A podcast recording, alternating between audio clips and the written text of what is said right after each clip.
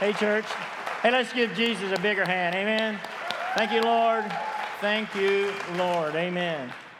So good to be here. And uh, uh, thank you, Michael and Amanda, for inviting us and being here. And uh, it's just good. Michael has been a friend, really, uh, for so many years, however long they've been in this area from the very beginning. And we've fished together, and we've golfed together, and we've laughed together and cried together. And, now uh, I'm, we're RV and we haven't gone together, but he helped me put my hitch on and uh, give me some pointers and things. So we have so much in common. And he's really just a great guy. If you're looking for a church, if this is your, home, your first time here or you're looking, uh, this is a good church. You can make this your home. So God bless them and uh, what they do. Uh, I want to give thanks also in recognition. Uh, we just retired last October after 35 years. And uh, people are always asking, well, how it goes. It's wonderful. Amen. It is absolutely wonderful. It, the only thing I've ever heard people say about retirement, I wish I'd have done it 20 years earlier, you know. But uh, no, we did what God wanted. We ran our race. We uh, just thrilled in doing it and now we're running our race all over the world. We still oversee our India ministry, and we've got 12,000 in our churches there, and uh, over 84 pastors that I oversee. And Pastor Barbara and I go every year and encourage and train and equip and ordain pastors. And so uh, we're just busy as can be, uh, and it's just been a, a great joy to be here. So I want to recognize her. We've been married now 53 years. Amen. Thank you, sweetheart. And not only have we been married 53 years, but she was my uh, essential co pastor and staff. And uh, we worked together for all that time, and we're still best friends. Amen. So that's pretty surprising. Don't, don't try that unless you really know you're, you're one you're with. You know, uh, God, as I was praying about what to do when Pastor Michael asked me to speak, immediately I knew what God wanted. And it was a really life changing stories in my life, moments in my life that totally shaped everything that I am today. Everything that I became, everything that I am and continuing to do, and love and to monitor and to, to grow in this kingdom. You know, and it's really all about love. When God gave me the name, people say, Well, wh- why did you name your church Love of Christ Church? I said, I did, and God did and he gave me the name and i could never change it. You know it didn't have i used to tell people it didn't have a cool name to it you know like true life. You know that's just a great name. But it was the name he gave and so we stuck with it. But it was a name we lived out and that became who we were. And that's what i'm encouraging whether it's true life or whatever the name is over the door. The true issue is these two messages today. These two messages today will transform the way you see life, the way you view life, and the way joy comes into your life, and how lots of things are going to come out as obstacles are no longer going to be there because you're going to see it through these two lenses that I'm going to share with you today. And that's what I believe God wants you to know. And really, the heart of this is about Jesus wants you to love. How many of y'all in here, if you would say, uh, you, you really feel like you, you love God? Any of y'all out there that, that love God? Amen. You know, uh, and maybe you're on a journey to find God. That's good because this church, that's good. They welcome that for you to test and prod and kick the tires and, and join the journey and as, as you go along. But ultimately, there's a goal in our life to, to love God, and that's what He tells us over and over. But we also know that love is also not a feeling. You know, sometimes we feel, and we feel like we love God because He's been so good, He's kind, He's, you know, all the things that He did. But there's a place where you choose love. You have to choose love as an act of obedience. It's not meant to be a feeling, it's not meant to be an emotion, it's not meant to be, oh, this is really, you know, what I, I can't help myself. But when you choose it, then God will also empower you. And that's really what I want you to hear today is not to go away from here saying, hmm, I missed the mark, that's a little condemning. That's not what it's meant. Because no matter where we are in this journey, yeah, we all fail and a little short. Because we're all on a journey to becoming like Jesus, and that journey never ends till we meet Him face to face in heaven. Amen? So that is the journey you're on, but don't give up and say, well, that's just not me. You know, I can't be that. That's not the kind of person I am. Well, now, that's not, that's not true. You're everything that God wants you to be. You can be, and God is wanting you to be, everything that He has designed for you to be. And that's what we need to understand that if He has called you to, and even commanded you to do something, with a command, He will always empower you to do it. The key is our heart. The key is to open up our heart, to allow God to come in, Jesus Christ, in the power of the Holy Spirit, living inside of us, and then yielding to Him, saying, Make me more like you, Jesus. Holy Spirit, have your way in my heart. Work in me because it's a challenge. in fact, this whole world is but a test of love. This whole world is but a test of loving God, loving others. And that, that's really what it comes down to. God wants you to love. Jesus wants you to love. And that's what this message is about.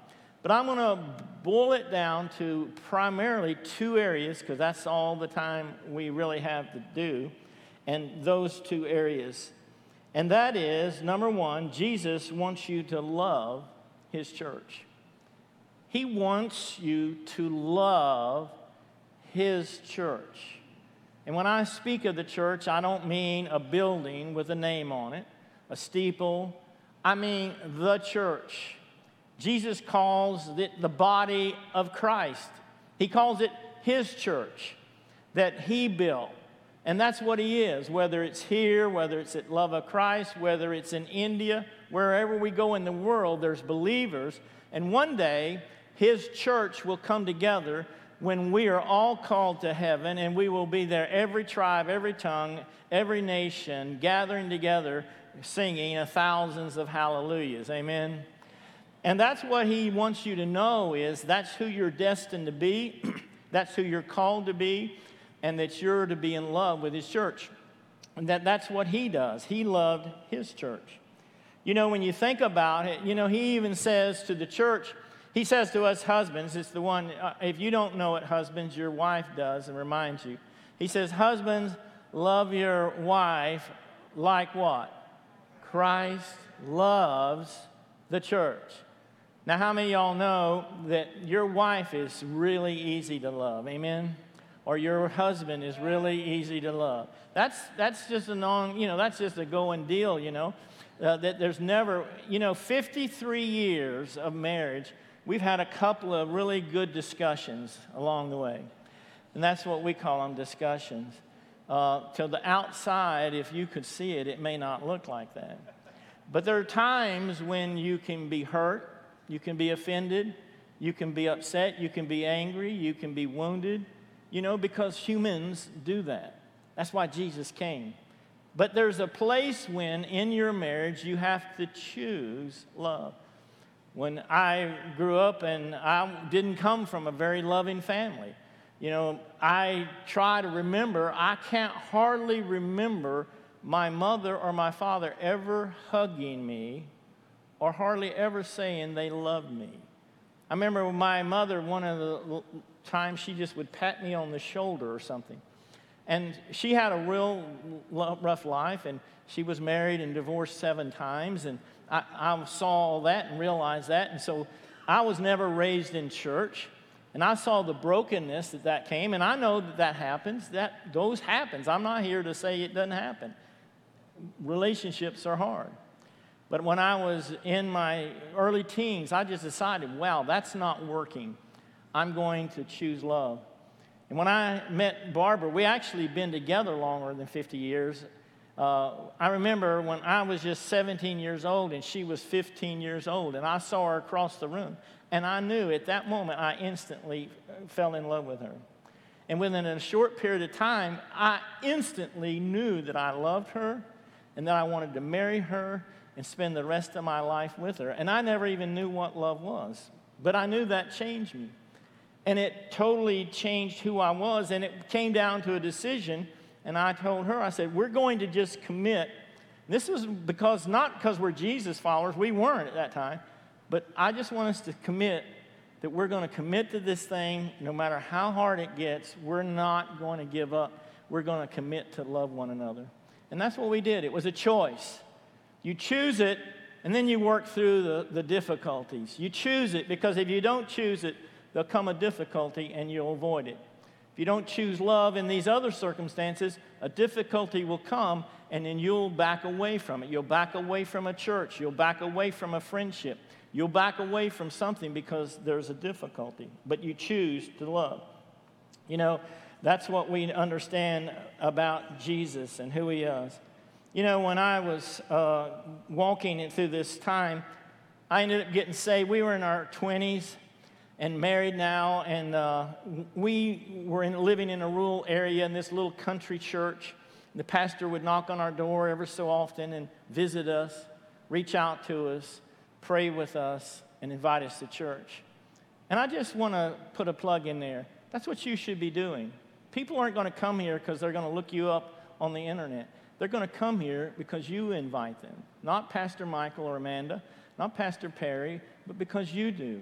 You're going to invite them, and they're going to come because you know them, and they will come. Remember that. But we were in our early 20s, I was, and, and all of a sudden we found Jesus. We went to this church, we got saved, so totally, outrageously transformed into followers of Jesus. And both of us went in the baptismal pool together, and we fell in love with Jesus, but we fell in love with the church. I just all of a sudden knew that these people love Jesus. And if they love Jesus, well, hey, that makes us family. I'm going to love them. Isn't that simple? But sometimes you forget because that person offends you or wounds you that that's family. You just like, you haven't talked to them. You won't even go up and shake their hand in the foyer. I really want to encourage you shake more hands, hug more necks, smile at people because they're just as afraid of you as you are of them.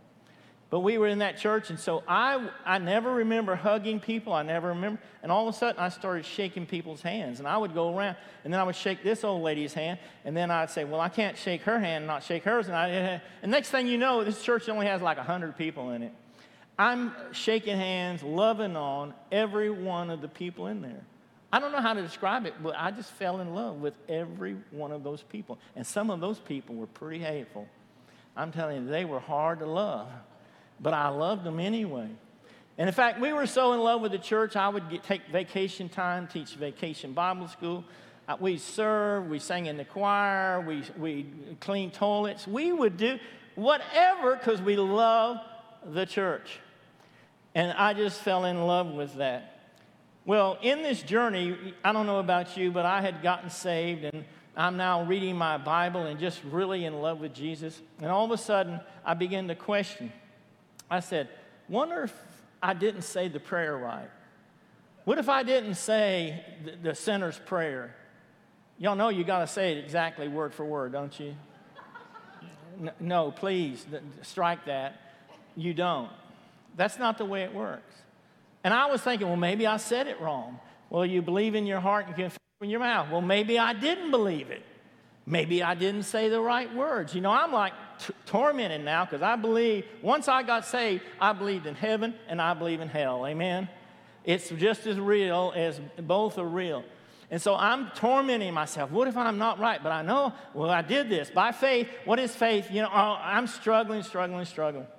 And then one day, in my devotion, that's why I encourage you read your Bible every day. If it's just one chapter, if it's just 10 verses, whatever, just read something because God wants to talk to you. But I turned to 1 John 3 1. And it said, This is the message you heard from the beginning. We should love one another. Do not be like Cain, who belonged to the evil one. You know, Cain and Abel. If you go back to the Genesis chapter 1, it is Adam's and Eve's first two children, they're brothers. Only two people, two other people on the face of the planet, and one hates the other one and kills them. Isn't that amazing how people are? Somebody's out to kill you, you just don't know it. Amen? Y'all didn't laugh. You're all right. Cain, who belonged to the evil one and murdered his brother. And why did he murder him? Because his own actions were evil and his brother's actions were righteous. Righteous and evil being played out, God showing us from the very beginning. Verse 13 Do not be surprised, my brother, if the world hates you. Verse 14 This is the life changing verse. It totally changed my life forever. We know that we have passed from death to life because why? We love our brothers. We know. Everybody say, We know. We know. We know. That's what I was crying out. Lord, how do I know I'm saved? I know it's by faith, and that's the substance of things. You know, you can go down that journey and you just do. You believe God's word, and God's word is always true. And yes, yes, yes, yes, yes. But I was like wanting something a little more concrete. How do we know? And all of a sudden, the Lord shows me this verse, and it leaps off the page to us. We know, I know that I have passed from death to life because I love my brothers. And immediately, God told and brought before me the face of this little church. All those old ladies, all those old men, all those young teens. I loved every one of them. And then he brought me and reminded me of Brother Elwood. And Brother Elwood, I'm now like 22 years old, and I'm a surfer, you know, and macho, and, you know, hunter, and I, you know, I'm just really, a, you know, I don't want anything to do except being a man's man. You know, I wouldn't even carry a pocketbook or a diaper bag, you know. You change that when you start having babies, amen. You, ch- you carry the diaper bag and say, I'm glad to do it, amen. But back then I wasn't there. But all of a sudden I came in this church, and Brother Elwood, uh, I fell in love with him because I realized he loved Jesus.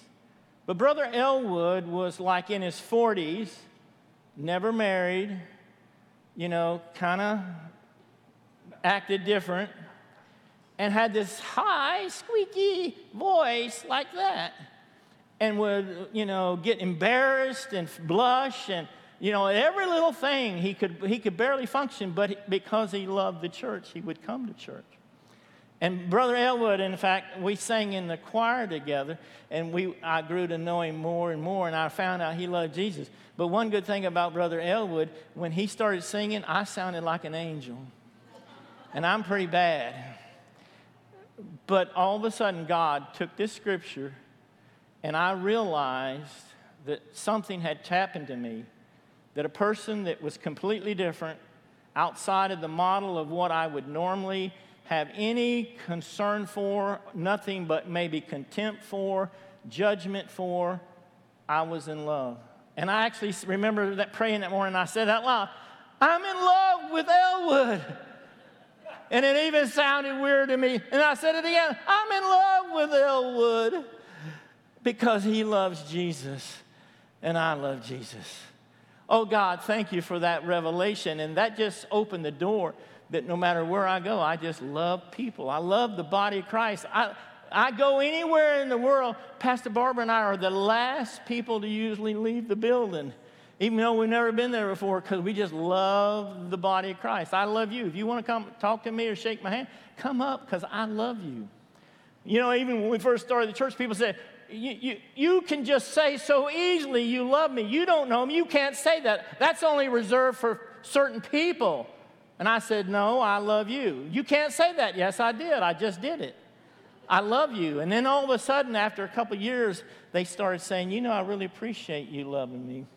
I look forward to those hugs and those loves because they had been changed by the power of love. God wants you to love His church. And that's what we need to remember. And that, that means that sometimes you're going to be hurt, you're going to be wounded, just like you are in a marriage, just like two brothers or sisters. Have you ever seen two sisters or brothers get in arguments and fights and fusses?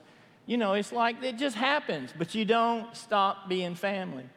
And that's what I say to you that, about that. You know, everywhere in the Bible, I begin to see love. In John 13, 34, he says, A new command I give you love one another. As I have loved you, so you must love one another. And then he says, By this. Everybody say, By this. Now you won't want to know that, you won't want to, you'll want to forget it, but by this, what this? This love, all men will know you're my disciples if you love one another. You know, I really take this serious. The world is dying and going to hell because they don't see a church that loves one another. They don't see a church that is diverse. There's too much singleness of race and age and economic position. And the early church had every person, every nation, every tongue brought together in Passover celebration. They came from Africa and all over the world, and all of a sudden they were meeting house to house in love with each other, and that totally changed the world. They had Roman soldiers and Roman people and people of Roman citizenships and people who were slaves side by side worshiping each other because they were in love with Jesus, and that changed the world. And I'm telling you, it will still change the world. You fall in love with each other. And not just each other, but the church you left and the church you left before that and the one that hurt you there and let it go. And just start loving people around you. It will totally change your life and set you free. Hallelujah. Thank you. Thank you. Thank you. By this, they'll know that we're loved. You know, I've been through church, and I can tell you that uh, when we first started pastoring, I was like so naive. I remember even pastoring, I said, Now we're going to be in a church where everybody's going to love one another. There's going to never be any disagreements, no gossip, no backbiting, no hurt feelings, because we're going to love. Amen. And then all of a sudden, one day, all these people used to come to our church and they'd tell me these stories. Well, I went to this church and this pastor did this and this. I said, You poor sheep.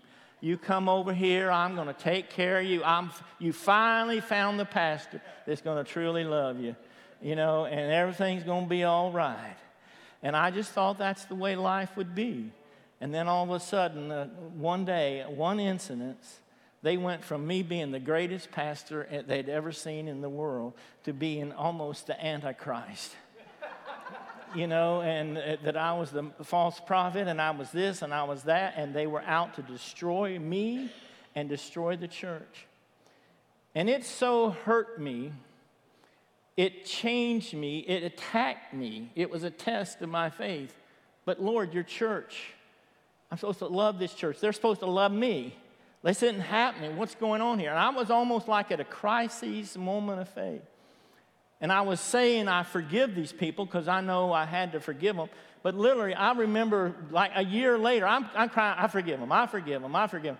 I ran into a store and I'm pushing a cart and I look down the aisle and I see one of these people that had so broken me and spoke against me that it made me sick to my stomach and overwhelmed with fear, like Elijah when he ran. All of a sudden, I, I literally hear a great man of faith of God. I go running out of the store, sick to my stomach, leave the cart, leave everything, and run home. And I'm crying, Lord, what's happening? I forgave them. Why am I still feeling this? I wish I had time to tell you the healing that went through and the forgiveness that went through, and how then I just began to love them and have nothing but compassion for them. But I don't have time. But it can happen with God's help. He can and will, and that's His journey. That's His goal for you, is to let it go to where it's not painful any longer. And we need to see that because that's what uh, the command is that we go. Jesus even told us not only are we supposed to love His church, in Luke 6 35, he says, Love your enemies. Wait a minute, Jesus, you done gone too far. This is like too much. No, uh, you, you know, that they hurt, they talked about me, they offended me, they wounded me. Well, that's what he says love your enemies. Why would he tell us to do that if he didn't empower us to do it? Would he just do that just to frustrate us? Oh, let me show you how. You know, he would he, he really meant it. He says, Do good to them, lend to them without expecting, and then, everybody say then, yeah. then your reward will be great. Not because you love just other believers, but when you're loving people who have hurt you. You'll be sons of the Most High because He's kind and grateful. Be merciful just as your Father is merciful. How can we? How can we do this? Well, 1 John 4:19 begins to give a little bit, but it says, We love because He first loved us. If anyone says, I love God, yet hates his brother, he's a liar. For anyone does not love his brother whom he sees cannot love God whom he has not seen. And he has given us this command. And there again, he puts it, this isn't a suggestion that your life would go better. This is what I, your God, am commanding you as a follower, which you now must choose to completely obey. Whoever loves God must also love his brother. Everyone who believes that Jesus is the Christ is born of God, and everyone who loves the Father loves the child as well. And this is how we know that we love the children of God. How? By loving God, carrying out his commands. That's why I really want to encourage you. Fall in love with this church, a church, a group of people. Fall in love with the church around the world and all the ones that have wounded you and hurt you. Just, you don't have to be around them any longer, but you just keep loving them. And then when you do, everything in your life, you're giving, you're serving, you're tithing, everything, coming to church, gathering on the weekends, isn't just out of obligation, it's because you love the church. So many people in this day, well, we don't need churches and organized religion. I'm going to tell you, that's a lie from the devil. We need the church. Jesus loved the church. He formed the church. He is passionate about the church. And the way the world is going to be won is through you gathering together as the church. And can anybody say amen to that? Amen. Thank you. Number two, Jesus wants you to love the lost. He wants you to love the church, but He wants you to love the ones who aren't here. He wants you to love the lost. Matthew 18 11 says, For the Son of Man, the Son of Man is a messianic title that was given back even in the Old Testament times, where the promise of the coming Messiah, which then was Jesus, he is the Son of So Jesus, the Son of Man, has come to save what? That that was lost. What do you think? If a man has a hundred sheep one of them goes astray, does he not leave the 99 on the mountains and seek the one that is straying? all of a sudden, God goes into a story, a parable, a story about sheep and lost and shepherds.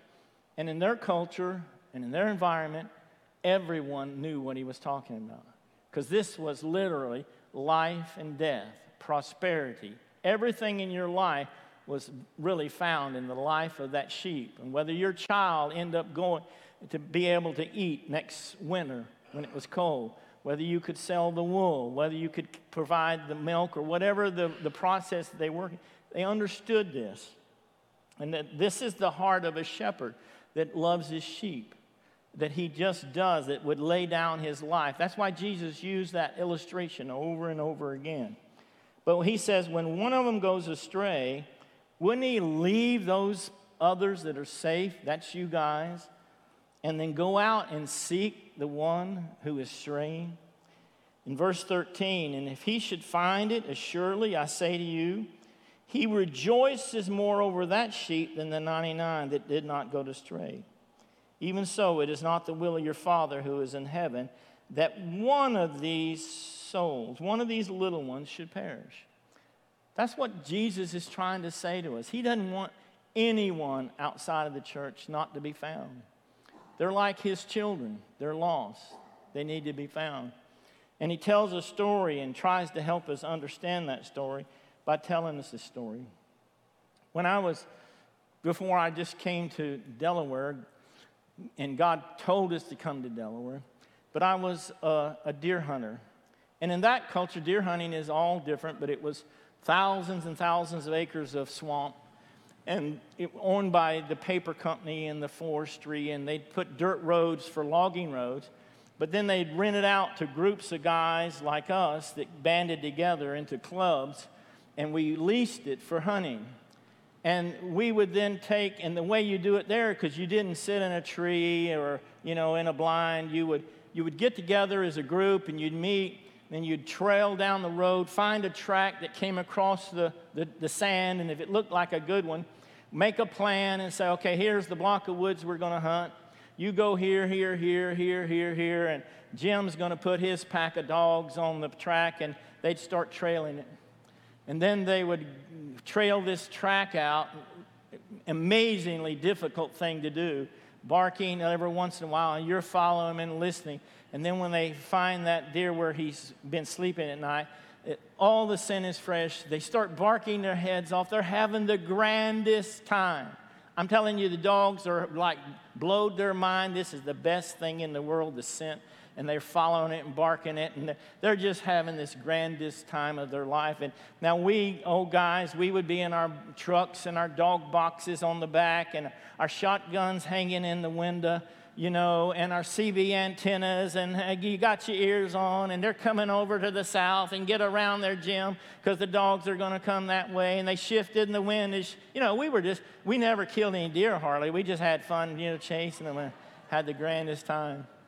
Well, for years I'd been trying to have dogs that I could say, let Steve put his dogs on, let them trail them out. And I finally got this pair of dogs. And one of them was Annie, this beautiful black and tan. And she was just the greatest trailer and would just work a trail out. And then this other one was Little Bit. And that Little Bit was a uh, cross. Y'all know, a lot of you know what beagles are the little brown and white dogs with little short legs. And she was a cross between a beagle and a long legged foxhound running dog. And so she came out, though, with the little bitty legs like this but she had the heart and passion to run forever. She didn't know when to quit. That was one of her failings. But not only on top of that, one of the problems was she, no one else could touch her. You know, when you're hunting dogs like that, you put a collar on them. This is before you didn't have electronics or anything, or, or cell phones. Everything was CB. But you'd put your name and address and home telephone number on it. And then if your dog did get away, it would eventually some hunter would find it or some homeowner it would come up in their yard and they'd find it and they'd look at the collar and they'd say, "Hey, I got your dog over here, you know, come and get it." So that's the way we, you know, sometimes had to find our dogs. Well, the problem with Little Bit was she was terrified of humans. I don't know what happened to her, but she was just terrified. And I would actually work when I realized she was. I would take her and bring her out of the dog box, and I would stand there and hold her and pet her and love her and scratch an old dirty, smelly dog, you know, trying to do it. I would feed it, but as soon as I let her go, she would run away and hide. And so I knew she would barely let me come up and touch her. And so I knew that nobody else could ever catch her either. So one day, Annie and a little bit go off. They jump this deer, and it gets by everybody, and they're just having a high old time running. And when this happens, uh, a big rainstorm blows up. And usually, what happens after they run a while, Annie starts getting a little tired, and she gets further and further behind a little bit, and then a little bit won't ever give up. She just keeps going. She won't turn around.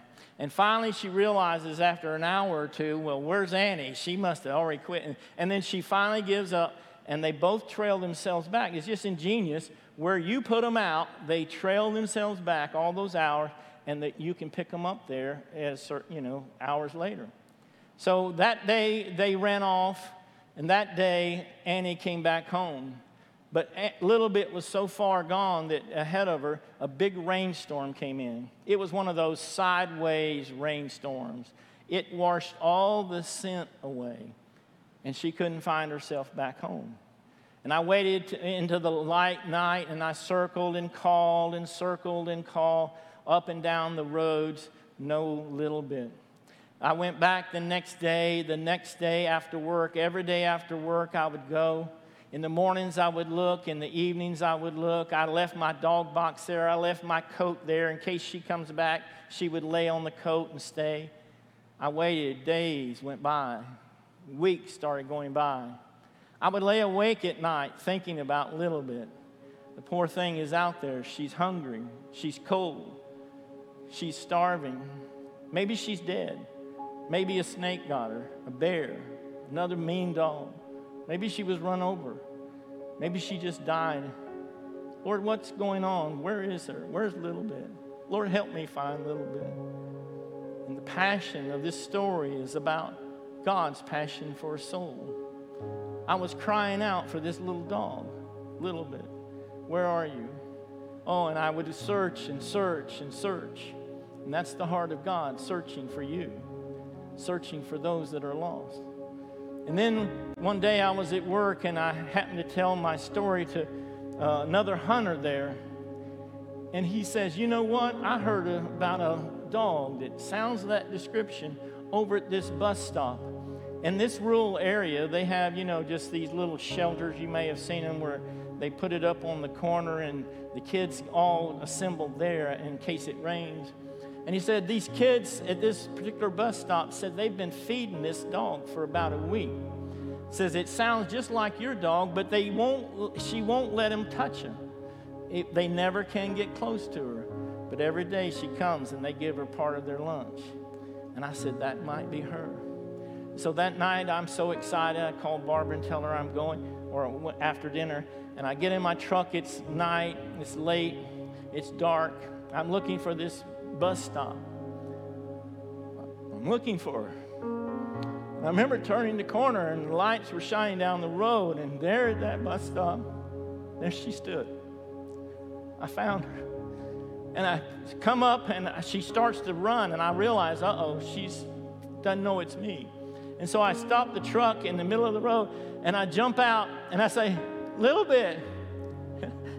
it's me. Little bit, please. Come on, girl. Come on. And she heard my voice and she turned around. She was trying to look at me, but of course, the lights of the truck she maybe couldn't see. I think she recognized the voice. I don't know. But she was terrified. This dog that was hard to touch now had gone wild because she hadn't been around a human being or touched or loved for weeks. And she cried. And then I looked at her and I said, a Little bit, please come. And I knew in my heart that if I don't find her, if I can't bring her home, then she's gone. There's no way home for her. She'll be lost forever. And that's the heart of God crying out for souls. That's the heart of God crying out for you. There's people out there that He knows that will only hear your voice, that will only hear your cry and your love and come home. And that night, I'm standing there about 50 yards apart and I'm calling her, a Little bit, it's me. Come on home. And when she does, all of a sudden she stops and she gets down on her belly. And there she is in the middle of the road and she's on her her little little belly, her legs only that long. She's laying down and she's crying, whimpering. Uh, uh. Now I'm getting down on my knees because I want to make it, as unthreatening as possible. And I'm crying a little bit. Please, come on, little bit. Come on, little bit. Come on. And I start crawling to her. And she's crying, and I'm crying, and she's whimpering, and she's crawling towards me. And I said, Please, please, a little bit. And you could tell that at any moment she might just bolt away, that all my searching, all my praying, all my crying out might be gone in an instant. I don't know. Will she be found? Will she come home? And I'm like, Come home. There's food. There's here. You're safe. If you'll just come, you've got to trust. And she crawled, but that last few yards she would not cross. She couldn't bring herself to entrust into the arms of love. And that's the way maybe you are right now. You can't cross that divide. You can't go that next 20 yards. The person you're talking to at work, they can't cross it. They need you to say, Come on home. Come home to the Father through Jesus. And I'm standing there laying on the dirt now crying, and the Lord says, Open the box.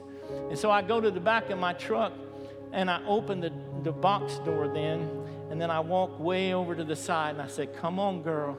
You know what to do. Come on home. And she runs like lickety split and jumps in the back of the box. Amen. She came home.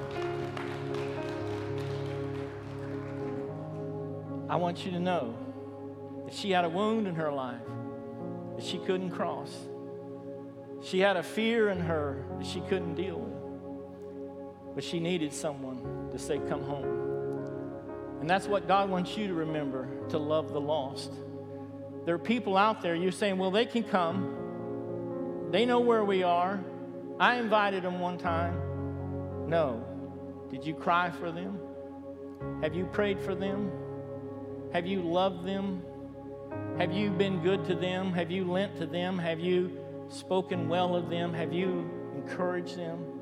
Have you prayed for them? Have you shown them that you really love? You can be trusted. And you invite them to your home, this church? That's what they need to hear.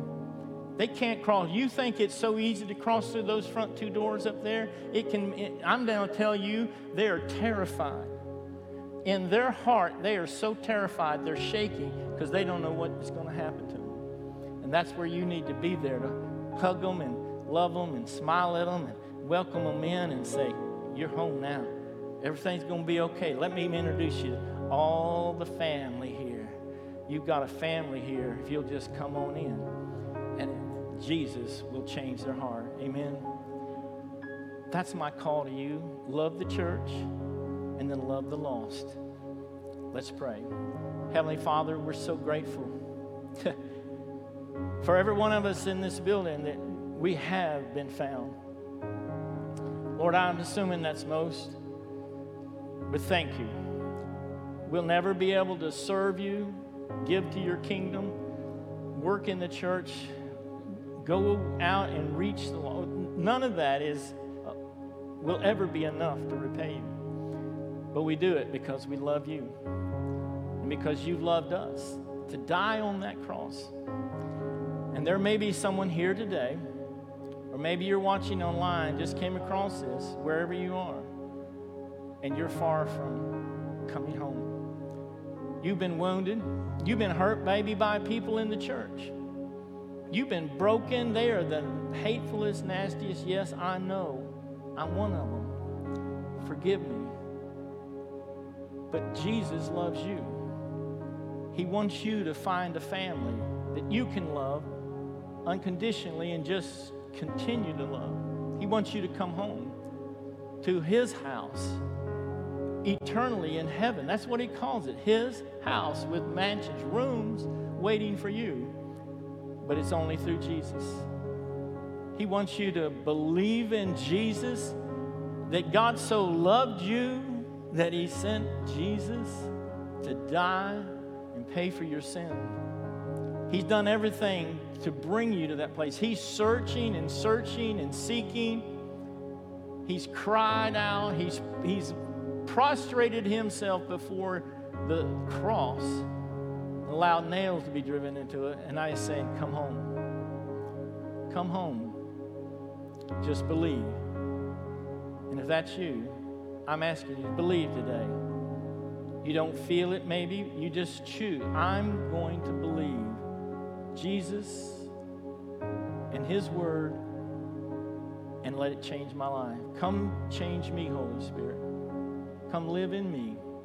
And from this day forward, I give you my life to follow Jesus. And that's what everyone around here, I'm praying that you pray that. For us that have known you, Lord, today, take us and let us fall deeper in love with your church. Let us be healed of all the wounds and let us find our place of service and connection in this family. And for that, we give you praise and honor and glory. In Jesus' name. And everyone who can agree with those prayers, can you say amen?